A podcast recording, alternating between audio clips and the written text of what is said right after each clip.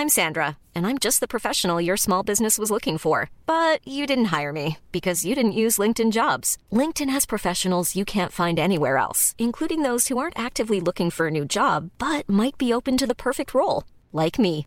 In a given month, over 70% of LinkedIn users don't visit other leading job sites. So if you're not looking on LinkedIn, you'll miss out on great candidates like Sandra. Start hiring professionals like a professional. Post your free job on linkedin.com/people today. Hey, I'm Ryan Reynolds. At Mint Mobile, we like to do the opposite of what Big Wireless does. They charge you a lot, we charge you a little. So naturally, when they announced they'd be raising their prices due to inflation, we decided to deflate our prices due to not hating you. That's right. We're cutting the price of Mint Unlimited from $30 a month to just $15 a month. Give it a try at mintmobile.com slash switch. $45 upfront for three months plus taxes and fees. Promo rate for new customers for limited time. Unlimited more than 40 gigabytes per month. Slows. Full terms at mintmobile.com.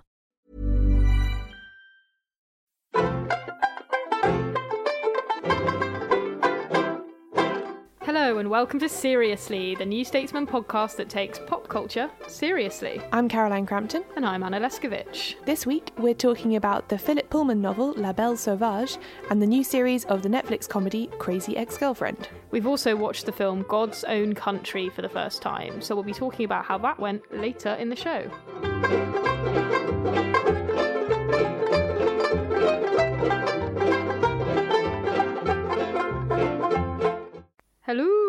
Hello! Welcome back to another episode of Seriously. It's a podcast that is now very long running, isn't it, Caroline? We've been doing this for quite a while. Yeah, this is number 116, I want to say. My God, that's a lot of podcasts. It's a lot of pop culture. It makes me feel quite tired.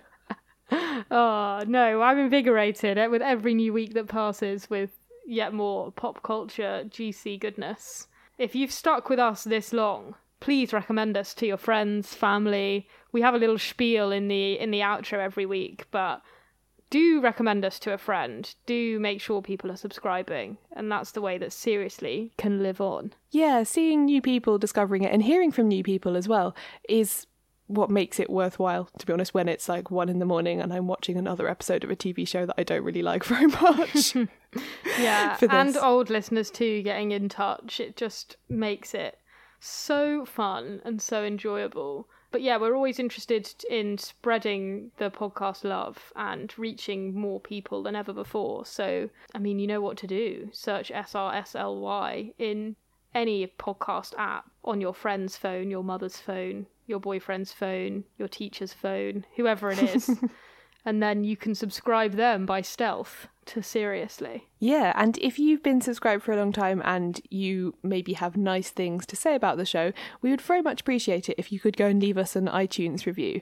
I think I've said this before that I think only people who are very strongly moved in either direction leave iTunes reviews, i.e., people who really love a show or people who really, really don't. Yeah. So our iTunes page, it's a bit tumbleweedy at the moment, but it's also this really interesting contrast between people who are like, love the show, it's amazing, listen to it every week, and people who are like, you girls say like too much and your voices are weird.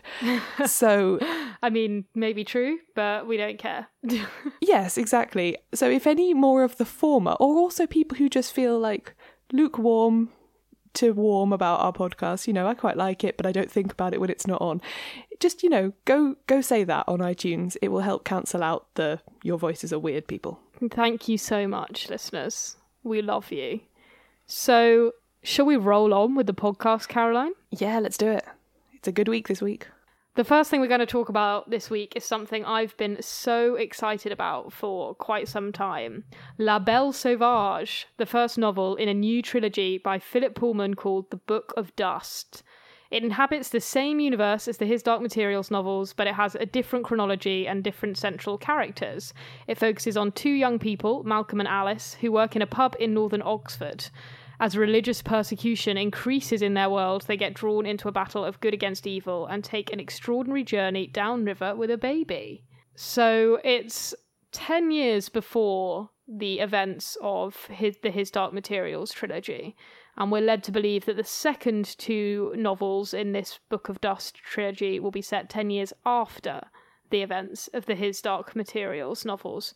So Philip Pullman's been everywhere saying, you know, it's not a sequel, it's not a prequel, it's an equal because it spans before and after um, the events of his Dark Materials. So this is the kind of prequely part of the new trilogy, and as the introduction explains, it's Malcolm and Alice, who are the protagonists. Malcolm is 11 years old and has grown up in the Trout pub where his parents work, and Alice is 15 years old and she's sort of been doing a bit of washing up in the back of the pub in her spare time. And they kind of get sucked into this whole elaborate plot and scheme. Yeah, that's right. And for those of you who don't know Oxford, the Trout is a real place in this world as well as in the His Dark Materials world.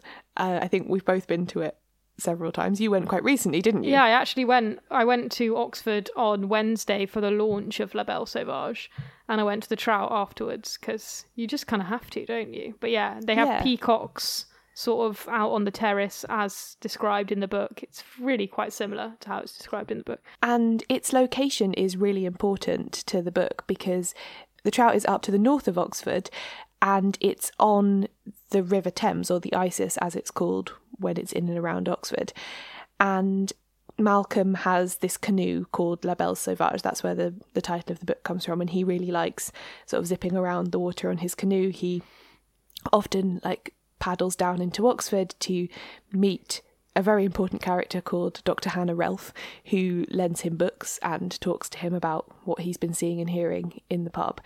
And I think we should probably say, if you haven't read the book yet, skip ahead to the next segment because we're going to spoil a bit from here on, I'd say. spoilers, spoilers, spoilers, because we want to discuss it properly, don't we? So I think we should go full spoiler. Yes. So, hello, people who've already read the book and who are still sticking with us.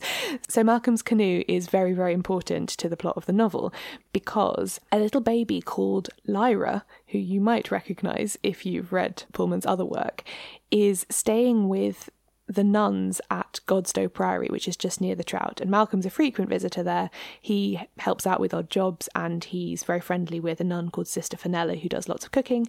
So he gets to know Lyra, who's staying there with the nuns, and they form a sort of sympathy, would you say? Mm-hmm. Their demons get on and he really likes her and he wants the best for her, even though she's just little. So then when a great flood comes, and the waters rise and horrible things start happening. Part of the priory is destroyed, and there are lots of bad men after Lyra, essentially. It's a lot more complicated than that, but let's just say bad men. Yeah, exactly.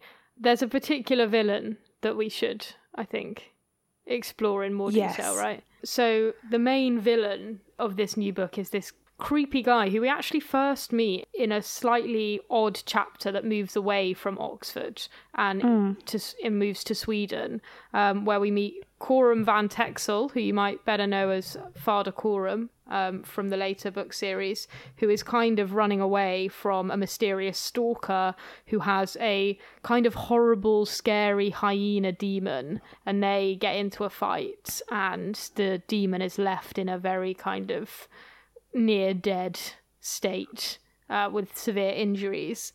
And then we meet this guy again, um, who in the trout. He appears in the trout. Everyone seems quite freaked out by him. We don't know what he's up to or why, but we kind of know that he's bad. And Malcolm runs into the demon, sort of pissing in the middle of the street in a way that he finds to be deeply personally threatening. And as things develop, we realise that basically um, this guy who's called Gerard Bonneville is seemingly working for the magisterium or against Lyra for definite anyway. And he's an experimental theologian and experimental theologians are often very bad or very good in his dark materials as a world because they're the people who are interested in dust. And as we know that from his dark materials some of the real villains of the series are the people who are most interested in dust Yes, exactly. we know that Gerard Bonneville wants Lyra because of dust. He's heard about the prophecy that we know we know about from his dark materials that says Lyra is going to bring about the end of destiny, and therefore he he wants her. So Malcolm and Alice, when that part of his plan becomes obvious to them, they escape with Lyra in their little canoe. Yes, and so then the rest of the book is this incredible journey down the River Thames, which I found super interesting, given that that's the book I'm writing at the moment I was going to say this. you must have loved this. You you're Yeah. all into the Thames and its many waterways and estuaries and etc. So, yeah. Yeah, that was very exciting. My publisher was very excited as well. They're like, "We're going to get Philip Pullman to do a nice quote for the cover." Oh um, yes, yes, absolutely. No idea if that will happen, but anyway. uh, so yeah, um, Alice and Malcolm and Lyra are in the little canoe. There's an absolute massive deluge happening, like huge storm. The river's burst its banks everywhere, and they're just being swept downriver. They're trying to get to London, where Lord Asriel lives, because Malcolm's met him previously. He's this very mysterious, shadowy figure, but Malcolm has the impression that he he wants good things for Lyra, who is his daughter, even though she doesn't live with him or he doesn't really have much to do with her.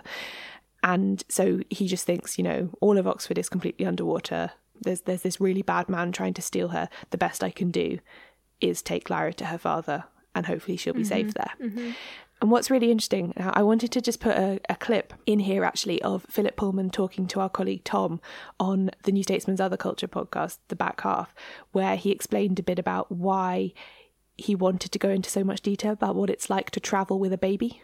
It's wonderful to meet Malcolm, and it's also wonderful to meet Lyra as a baby.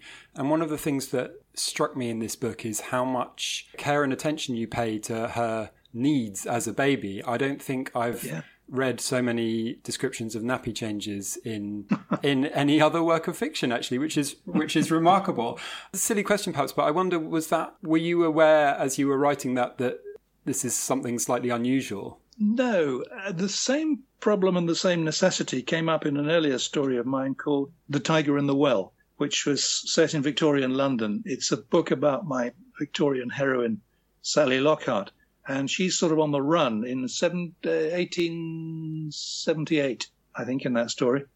And she has a child who's a bit older than the Lyra of this book, but she has to do the same things. Nappies have to be changed, children have to be fed, have to be kept quiet if they're about to cry at a moment of danger, all that sort of stuff. It struck me as being a very, um, well, a very interesting situation, and I wondered how I would have the resources to deal with it. Fortunately, my characters have far more resources than I do, so they can cope with these things.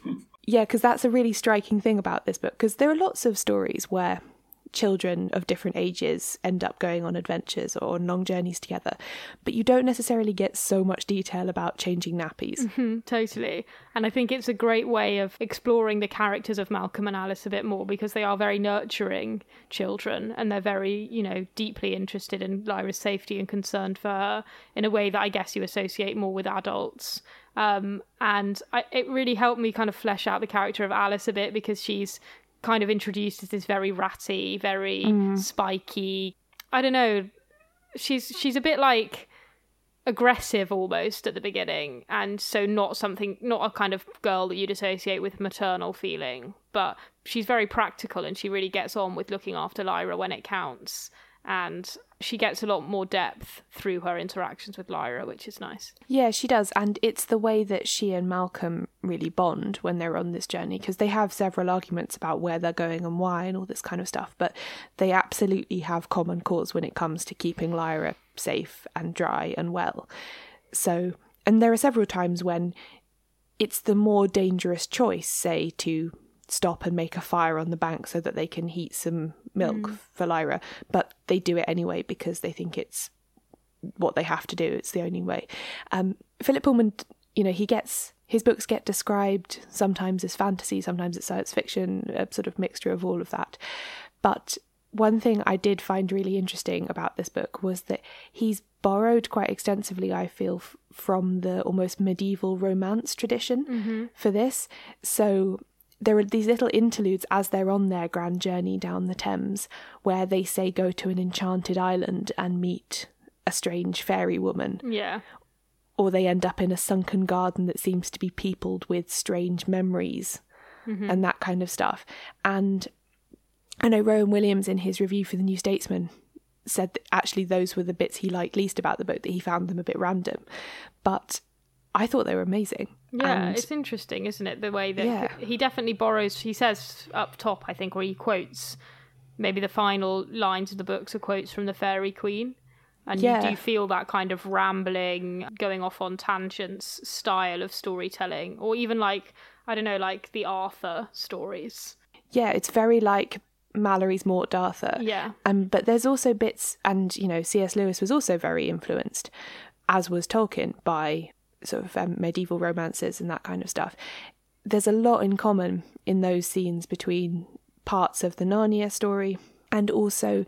Have you ever read the Lord of the Rings books? I did as a kid. I read the first one and a half, and then I didn't finish them. We, you know that whole bit where the hobbits meet Tom Bombadil. no. oh well, so Peter Jackson just cut this out of the films for the obvious reason. I think that it just would be really long and wouldn't really work on screen. But so as a result, this whole like segment of the Lord of the Rings story has sort of dropped out of the collective imagination. But there's a whole section. I think it's towards the end of the second book or maybe the first book where he meets the uh, Frodo meets this strange character called Tom Bombadil, like in a cave under a hill, and it's like a long digression that doesn't really lead anywhere or make any sense with the rest of it, but it's just there for the pleasure of it, which I think is a little bit like what happens in. I mean, they're brief chapters, but they are a little discursion away from the main narrative. Yeah, and it's funny because actually the first whole half of this book is very low on fantasy. I mean, obviously, Mm, yeah. it's part of this fantasy world that we're already quite familiar with, so it doesn't feel that fantastical. Like you open the book and you're reading about demons. That probably felt a lot more fantastical opening his Dark Materials than it does opening this book. Um, but the fact that we stay very much in Lyra's Oxford or in Lyra's world with working within the framework of the world we know for at least the first half of this book, I think means that it doesn't feel anywhere near as fantastical as the His Dark Materials series, which is actually something I think I quite liked because I loved the Northern Lights and found the subtle knife and the amber spyglass quite quickly becoming too complicated almost for me or hmm. too too there was just so much going on in terms of different worlds and strange creatures and whereas this is a lot more like a story that would make sense without any of the fantasy stuff. It could just be about two kids trying to save another kid from a kind of slightly menacing government body. And that would work without any Yeah. of the demons and so on and dust. Yeah, exactly. I share your feelings actually about the His Dark Materials trilogy. I did really love it, but I love Northern Lights the most because I really like exploring the slightly different but almost the same world that he's mm. created. So all mm. the stuff at the beginning when Lyra and Roger are exploring Jordan College and it's almost like the Oxford that I know but not quite and you're seeing that all from through the eyes of children and that kind of stuff. That's all brilliant. And that's what the first half of this book is like Yeah. because Malcolm actually has quite a set little life and a routine. You know, he goes to school and he works with his parents in the pub in the evenings, and then he takes his canoe out for trips. He goes and visits this academic, Hannah Relf, who lends him books. And, you know, so he has his little orbit and he stays in it. But it's, you know, he- he's a really interesting character and he takes a lot of pride in doing work well and being good at carpentry and looking after his boat properly. And he's a really satisfying character to read about. So then when things all start to get a bit loopy and magical, you still feel grounded in that character of Malcolm because he's so wrenched away from all of that. Like there's one part where he and Alice both, I think, don't they just like sit down and bawl hmm. because they're just they're really homesick and they're like, what are we doing? Where are we? What's happening? Totally. That's one big difference with when Lyra heads off on her big epic journey in Northern Lights. She doesn't really look back. You know, she doesn't have that. That's part of what makes her an interesting heroine is that she doesn't. I mean, although Jordan College is her home, she doesn't really feel homesick. I think she misses the gyptians more than anything, doesn't she? Which Yeah. is uh, who are traveler travelers by nature themselves. One thing that I think is interesting about this book as well is that it has all the kind of hallmarks of a really great kind of school school hmm. set book or like a kids adventure book in that it's got like Malcolm as a very very curious character lead character who is bland enough to kind of not distract from the narrative. Like he's meeting all these interesting people and you're seeing them through his eyes and he's very curious about them, but he doesn't distract from them. Then you've got these kind of um, very sinister organizations. The League of St. Alexander, which That's is so dark. this kind of spy organization for children to spy on their parents. So the church go into schools and they say, kids, tell us if your parents are non believers, tell us if they're committing heresy or, you know, blasphemy or anything. And they get these little badges that they wear proudly. And it does remind you of something like, um, I can't remember what they're even called in Harry Potter when The Inquisitorial yeah, Squad. the Inquisitorial Squad.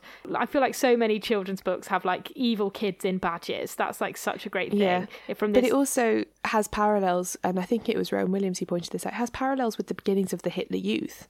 yeah, That that's kind of how fascist youth movements start off as a network of informants, and they often target, you know, children who aren't very happy at home or children who are you know feel a bit like they're misfits or whatever because oh you know you can belong to something bigger and you can have a badge and a uniform and all we need you to do to help you belong is just you know tell us when your dad you know meets his jewish friend or whatever like that totally. so it's deeply sinister Yeah, and then we've got this very creepy villain who's also very charismatic, which is what we had in in Mrs. Coulter and arguably in Lord Asriel yeah in the other three books. You know, Gerard Bonneville, he charms both Malcolm and Alice when he first mm. meets them, and that's kind of what makes him so threatening.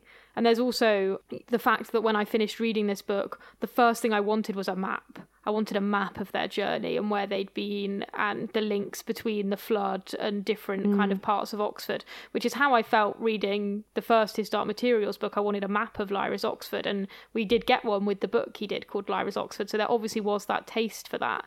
And, you know, everyone wants a map of Hogwarts. That, you know, the Marauders map is so you know you want you want to you so want to go into that world and be with those characters and it ticks all those all those boxes just amazingly it's interesting you mention Lord Asriel as a villain there.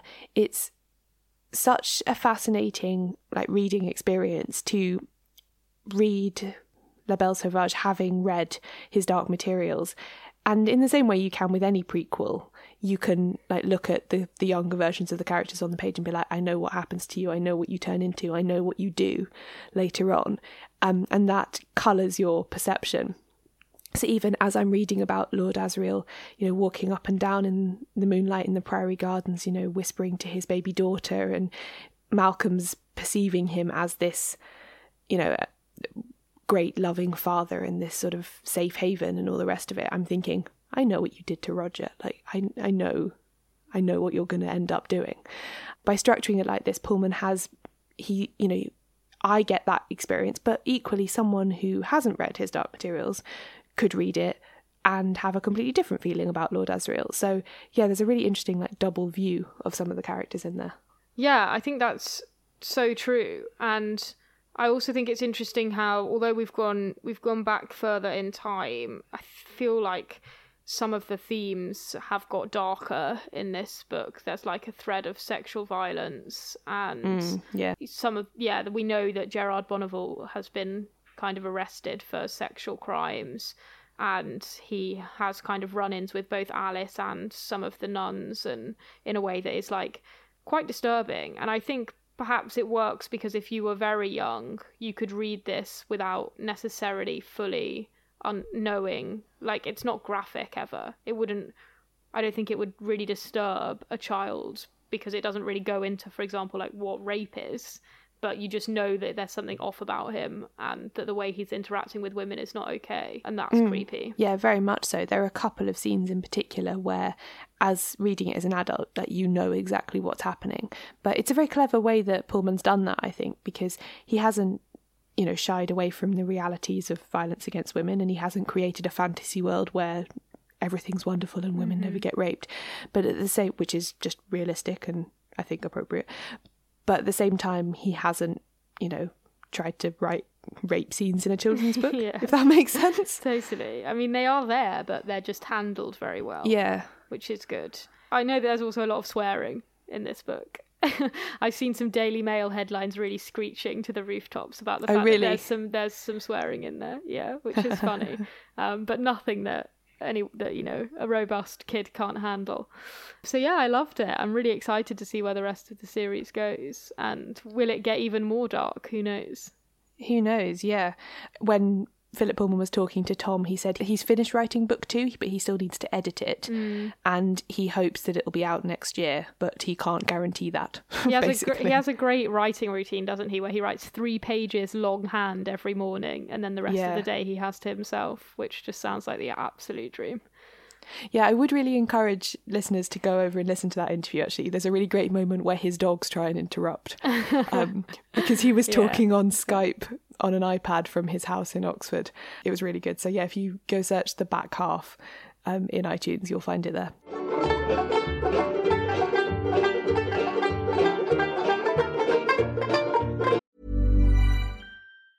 There's never been a faster or easier way to start your weight loss journey than with PlushCare. PlushCare accepts most insurance plans and gives you online access to board-certified physicians who can prescribe FDA-approved weight loss medications like Wegovy and Zepbound for those who qualify. Take charge of your health and speak with a board-certified physician about a weight loss plan that's right for you.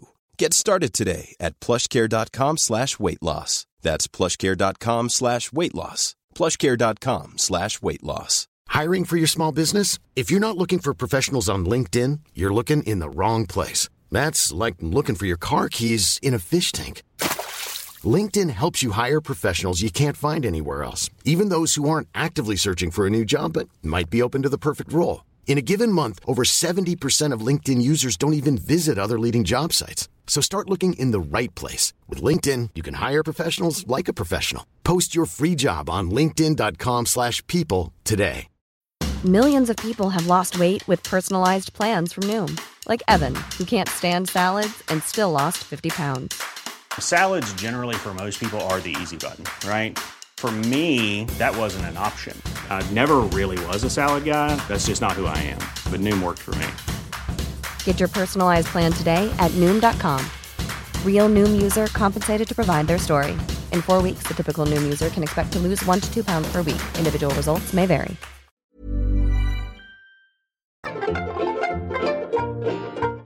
Now we're going to talk about Crazy Ex Girlfriend, which is a television musical comedy created by and starring Rachel Bloom.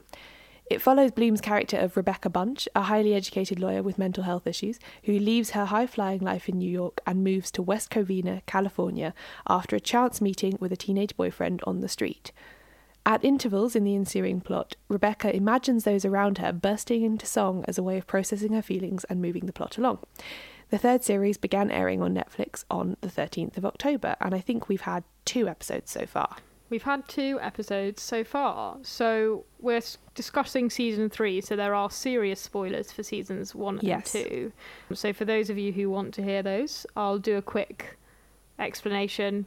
Rebecca and Josh were getting married after many twists and turns in the plot to get us to that point, and Josh uh, left uh, Rebecca stranded at the altar because he decided he couldn't cope with it and went to try and become a priest instead. So we're now at a point where Rebecca is basically thirsty for revenge on Josh. And the idea was very much set up at the end of the second season that then the new season would be a kind of like evil revenge plot. Um, so that's quite exciting. And so far, we haven't got very far in terms of what revenge is going to happen to Josh in the first two episodes. Yes, so as I think we talked about on our was it on our revisit special, I originally recommended Crazy Ex Girlfriend to you. I know, and then, then I went mental. then you went mental and watched all of it, and I Yeah. stopped watching partway through season one.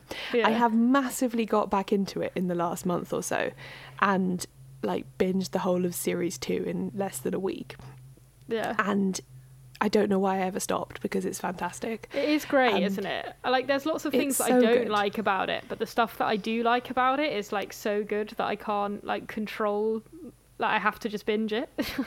yeah, no, exactly. So yeah, I'm finally fully caught up and enjoying season three, mm. and all the things that I really liked about it before are still there. So the, a lot of the music is still absolutely brilliant. The jokes Yeah. are really witty. I really like the I really liked in series two the like girl group dynamic between Rebecca, Valencia, and Heather, and that still seems to be a thing. I'm less a fan, I always have been less a fan of the Darryl White Josh storyline. Um, I find it quite touching. it's quite parts. touching, but I don't know, generally I'm less interested in them, so yeah. But overall, so far series three has lived up to my expectations. Particularly, people might have seen, even if you haven't watched the episodes, one of the songs, was it from the first episode, went a bit viral in the kind of um, Harvey Weinstein Twitter storm, which is this song called Let's Generalize About Men. Yeah. Though I part of me is like, wait, hang on, I actually really believe that men are like this. Because the joke is like, you know, obviously not all men are terrible, but there, there's a really great moment at the end. The punchline is, um, you know, someone saying like, wait, my son's a man. Because they're like, all men are rapists. And then she's like, but my son's a man. And they're like, yeah, your son's a rapist. He's going to grow up to be a rapist. And I like that because obviously people just don't want to confront like patriarchy and how it interacts with their children. But so that was quite funny. Um, for me, I absolutely adore the musical, the kind of like old timey golden age musical parodies in this stuff. Like Yeah. I just I just love that kind of music and that kind of sing song. Are you thinking of Josh in the church tap dancing? Yeah, so that's that was a really good one from the new series. I mean, obviously, like there is just so many iconic ones throughout the whole show. Like the ballad that Rebecca sings, that's like, "You stupid bitch," like that's just iconic. I sing that to myself all the time. And you know, like the romantic scenes between Rebecca and Greg. R.I.P. Greg. Oh, Um, Miss Greg. I know, I miss Greg so much. So I love those kinds of songs, but that some of the musical parodies I can do without. One of I don't like the new theme tune. No, I don't either. A mishmash of different song parodies. Like there's a bit of rap in there, there's a bit of pop in there, there's a bit of country in there.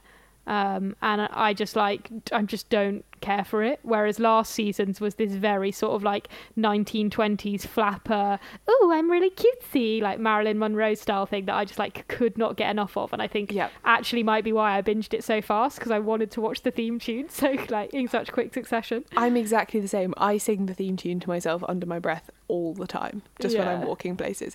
It's so pitch perfect as a parody, even to the like slightly comedy New York accent she does on some of the vowels. Yeah, exactly. And the blam at the end, like everything about it is so funny. Yeah, and yeah, so I do really miss the theme tune. I yeah, I'm Yeah. similarly not a fan of the new series three theme tune because it's like a kind of super group made up of different Rebeccas in different genres. Yeah. and and like I two are know. men and two are women. It's like very odd. It's very Um, odd. But yeah, so I could, you know, for me, it's like more of the old time Hollywood glamour stuff and less of the kind of like weird song parody. So I even really liked, I think it's um, Rachel Bloom's real life husband who plays someone she works with. I hope I've got Oh, that really? right. If I haven't, I'm sorry. Um, yeah, who plays the guy who like can't make his wife orgasm. oh yeah, and oh, he got kind of guy. ballad about that, which I even enjoyed that, even though it's like quite random and not really to do with the plot and not that funny. It, but the music is just genuinely really good. So Do you mean the the, um, the song that he sang, uh, which was a Les Mis parody? Yeah, exactly. Empty chairs and empty tables, but Yeah. instead about the fact that he can't make his wife orgasm. Yeah, Yeah, that was Um, extremely funny. I love that stuff. So yeah, and then in terms of plot, I feel like we still haven't fully got there yet. So they just started to plan some revenge against Josh by like Re- uh, Rebecca. Sorry, I always want to call her Rachel because Rachel Bloom is the actress and creator. Um, Rebecca starts plotting with her kind of evil boss to take Josh down, and it goes way too far. And her evil boss starts trying to like ruin Josh's family's life as a way to hurt Josh.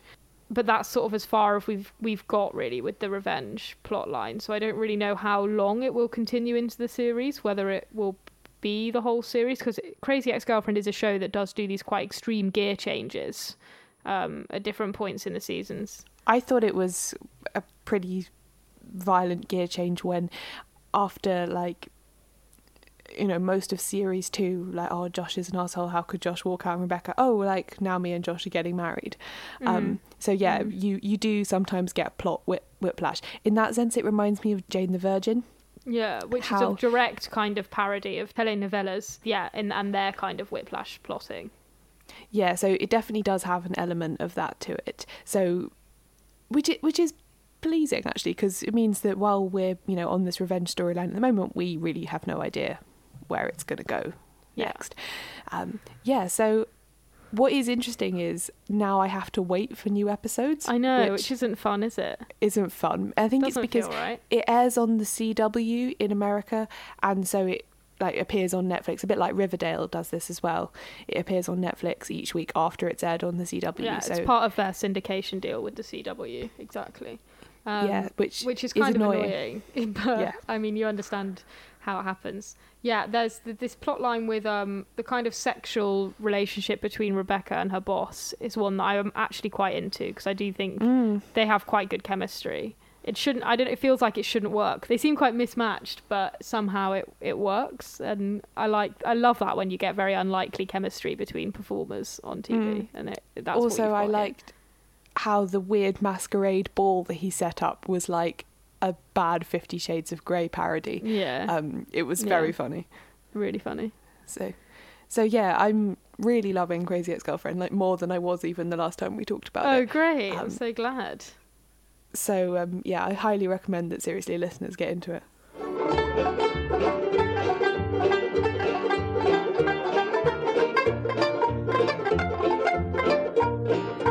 So last week, Anna and I decided to take up multiple listener recommendations and finally catch the film God's Own Country, which has been on a limited release for a while now, but seems to be finally disappearing from cinemas. So we really wanted to take the chance to grab it.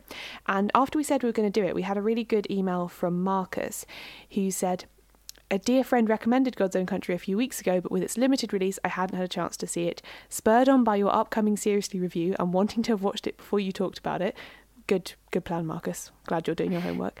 I ventured tonight to a screening in a somewhat odd little single screen cinema within a leisure centre, not quite in Northampton, where I watched it with exactly 12 other Oh, people. That's so sweet. I thought it was a delightful, moving little film with great performances throughout. I left with a warm glow, wishing Johnny and Georgi well in their future artisan used cheese making endeavours. Please be kind. to it. That's such a lovely email. Um, I would say we are going to be kind to it because we both really enjoyed it, didn't we? yeah, so I had a not dissimilar experience to Marcus in that it was showing at this place called Fact in Liverpool, which is like a kind of arts centre which has an affiliation with the Picture House Sounds cinema. very But it was, trendy. yeah, it is. Sounds more trendy than the leisure centre. Yeah, but it was in this screen called The Box, which is literally just a giant box with a cinema screen in it that they've put loads of sofas in. wow. But they're all kind of freestanding. So I went in and there was I think four other people in there and then two people left halfway through, Oh my gosh. which I thought was very rude of them. But yeah, so it was just me and two other people in this like sea of sofas inside a big box. At what point did they leave? So- Was it a particularly? I don't know. Um, no, Or- I think they left at the the scene where they go. It was it was maybe at least an hour in the scene, you know, where they go to the pub, Yeah. um, and all the bad stuff happens. Hmm. That's kind of sad that Yeah, they would then. leave then. Well, Yeah. interesting. Anyway, we should we should say what this film is actually about. It's set up in the Yorkshire Dales, and it follows a young guy called Johnny who works on his dad's farm looking after sheep and cows. Um, his dad's recently had a stroke, so can't get about very well. So he's feeling the pressure, having to keep everything going with the farm. Um, also, his dad's quite like abrupt and non-communicative with him, so he's feeling quite angry about that.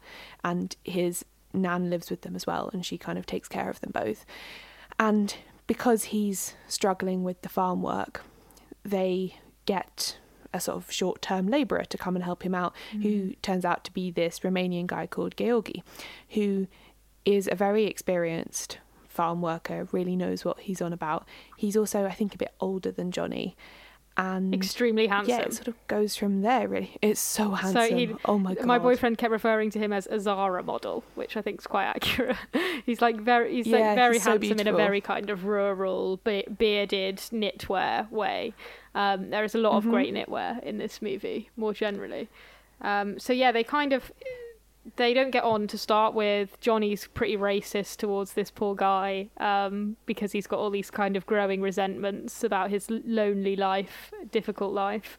And uh, then they, it kind of explodes when they're up on a hill somewhere and they end up having some like amazing, angry, weird sex. And then from that point, it sort of becomes Mhm. a very kind of sweet, romantic story about them sort of spending lots of time on their own together. And as you say, there's kind of a moment where it all goes wrong for them. But I think it's it's very very cute for the majority of the screen time from that point onwards. Yeah, it really is. And one of the strands that runs through it is the fact that, you know, Johnny it's hard to say exactly what his situation is. He he's not exactly properly out, but he's also not not out in the sense that he is having like casual sex with guys he meets meets at livestock auctions. Um but People and- seem and to know. seems to know, but no one really talks about it. I guess is maybe typical for the kind of community he lives in, perhaps. But anyway, um, his romantic encounters that we've seen up to the point where he meets Georgi are very like rough and ready and not at all like tender or affectionate or anything Mhm. like that. So throughout the film you see him kind of go on this journey where he's like okay so it is nice to like kiss people it is nice to be tender and affectionate and look after someone else and be looked after and for me that was almost one of the best bits about the film was this guy who had so much aggression and so much anger like learning to let somebody love him Yeah. And they're just, I think one of the great things about this film as well is the character of Georgi, who is like very emotionally intelligent, very um, quiet, you know. I think sometimes you can get portrayals of people who like don't speak English as a first language in movies and they're very mm. kind of like not with it because they can't understand what's happening because they don't have a great command of the language and so they end up in this situation where they're kind of a bit clueless and one of the things that's really nice about this character is that he knows way more about what's going on than anyone else in the film Oh, because yeah. he's so much more in touch with his emotions and he's witnessing these kind of like difficult dynamics between father and son and grandmother and grandson and and and kind of helping um, Johnny to figure out how to like deal with his emotions in an appropriate way. And um that's really the kind of the story of the film isn't it? It's johnny learning how to kind of like cope with his emotions better. And like so when we first meet him he's drinking very heavily as a way to cope. And then later in the film he sort of he just ends up with different outlets basically and is able to talk about how he feels a lot more. Um which is great. It's quite it's, it's a very simple film in some ways but it's just so so loving and so sweet. And there are just m- moments from it that will stick with me like the two of them kind of like sat like in the bath together or like there's quite a mm. sweet scene where they're both naked in this like weird kind of hut where they've been looking after these sheep and Johnny's completely naked and Georgie's kind of like naked from the waist down apart from his nice Zara he's- jumper. he's wearing his lovely jumper yeah, so it's like really, really cute images like that. And like there's a beautiful scene where after Johnny's dad goes into hospital because he is very sick, he comes home and Georgie's like made him some like cheap but very nice pasta and like Yeah. set the table and put like you know like a little can of beer next to the plates and the knives and forks and like is like tasting his pasta to see if it's got enough salt on it and then doing the salt for him. And that for me was just like a really beautiful portrayal of a loving relationship. It's just so cute. Mm, yeah, it, it is lovely, and also the the backdrop to this film is the incredible scenery of the sort of Yorkshire Fells, and you both get the sense of how beautiful it is, but also how tough it is to live there. Mm. You know, farming there is really hard and really difficult, and life isn't easy, and that I think that's what's make, going to make this film stay with me is that yes, it has this lovely romantic storyline at its heart, but also there's no sense that like they're riding off into the sunset. If they're going to try and make a living on that farm, it's going to be incredibly hard work. totally the performances in this film I thought were amazing. Gemma Jones, who's like always so good, plays the Yes. grandmother really, really well. But Josh O'Connor, who um, hasn't done much other, I think this is maybe his first movie. He's been in the Durrells on yeah. on BBC, but Yeah, he's so good in this. Full disclosure, it's not name dropping, I hope, because I don't know Josh O'Connor, but I know his parents, um, who are lovely. Shout out to Josh O'Connor's lovely parents. But I did genuinely just think he was amazing. You know, just a mm. great performance. So yeah, if you can still catch God's Own Country, I think it's still in a few independent cinemas and stuff, and I'm sure it'll be available on DVD or something quite soon. Definitely do. It's highly worth your time. Totally. So for next week, I have a recommendation. Okay. So this was recommended to me by Laura Snapes, who we love, and it's from creator Amy Sherman Palladino, who made Gilmore Girls, which is obviously a huge, seriously favourite. Um, but Amy Sherman Palladino, instead of doing a new series of Gilmore Girls, is doing a new show on Amazon, Amazon Prime Video, or Amazon Instant Videos, I think it might be called. Um, is so the show is called the marvelous Mrs. Maisel and Amazon Instant Video do these seasons of pilots. I, I, think we've maybe talked about some of them before. So, like I Love yeah. Dick, for example, was part of their pilot season before it became a fully commissioned series. So, the pilot of The Marvelous Mrs. Maisel is available to watch on Amazon, even though the new series doesn't come out, um, I think, until mid November but it is commissioned and made and ready to go in mid November. So I think we should have a little watch of the pilot, or you should have a little watch of the pilot. I've seen it, um, so that we're ready for when the marvelous Mrs. Maisel comes in November. Because I mean, it's Amy Sherman Palladino. We're definitely going to watch it, right? Yeah, I'm so excited. I saw the trailer for this quite recently and thought, yes, yes, yes, I really want to watch this.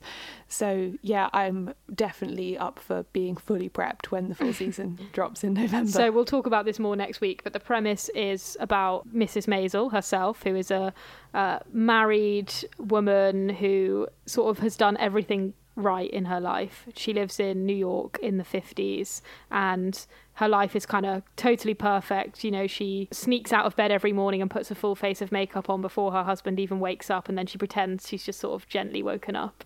And um, then her husband, who's just an aspiring stand up comedian, says he's leaving her, and her life sort of unravels from there. Um, and it's about her trying to cope with that and be her, an independent person, which is just like a great premise, isn't it? Already, yeah. I already love it. And she kind of ends up falling into her husband's profession by the end of the first episode and trying her her own hand as as a female stand up comic. I mean, could it get any more delicious? No.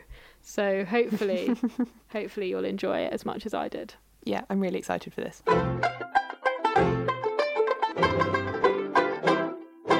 Thanks for listening to this episode of Seriously, the pop culture podcast from The New Statesman. If you enjoyed the show, why not subscribe to make sure you never miss another episode? We're available in all the usual places you get podcasts, including on Apple Podcasts, where you could leave us a rating and a review if you fancy. It makes us happy and it also helps other people find the show. If you'd like to come and see us in person, check out the events page of our website, seriouslypod.com slash events.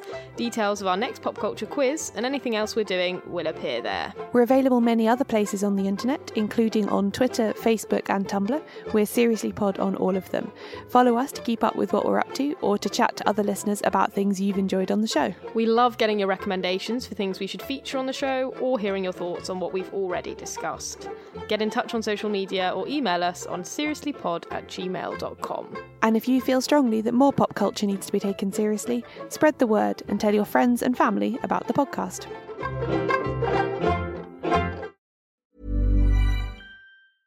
Mom deserves the best, and there's no better place to shop for Mother's Day than Whole Foods Market. They're your destination for unbeatable savings, from premium gifts to show-stopping flowers and irresistible desserts. Start by saving 33% with Prime on all body care and candles. Then get a 15-stem bunch of tulips for just $9.99 each with Prime. Round out Mom's menu with festive rosé, irresistible berry chantilly cake, and more special treats. Come celebrate Mother's Day at Whole Foods Market. Hey, it's Paige DeSorbo from Giggly Squad. High quality fashion without the price tag. Say hello to Quince.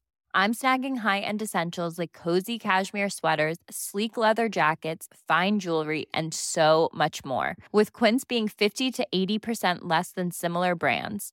And they partner with factories that prioritize safe, ethical, and responsible manufacturing. I love that. Luxury quality within reach. Go to quince.com slash style to get free shipping and 365 day returns on your next order. Quince.com slash style.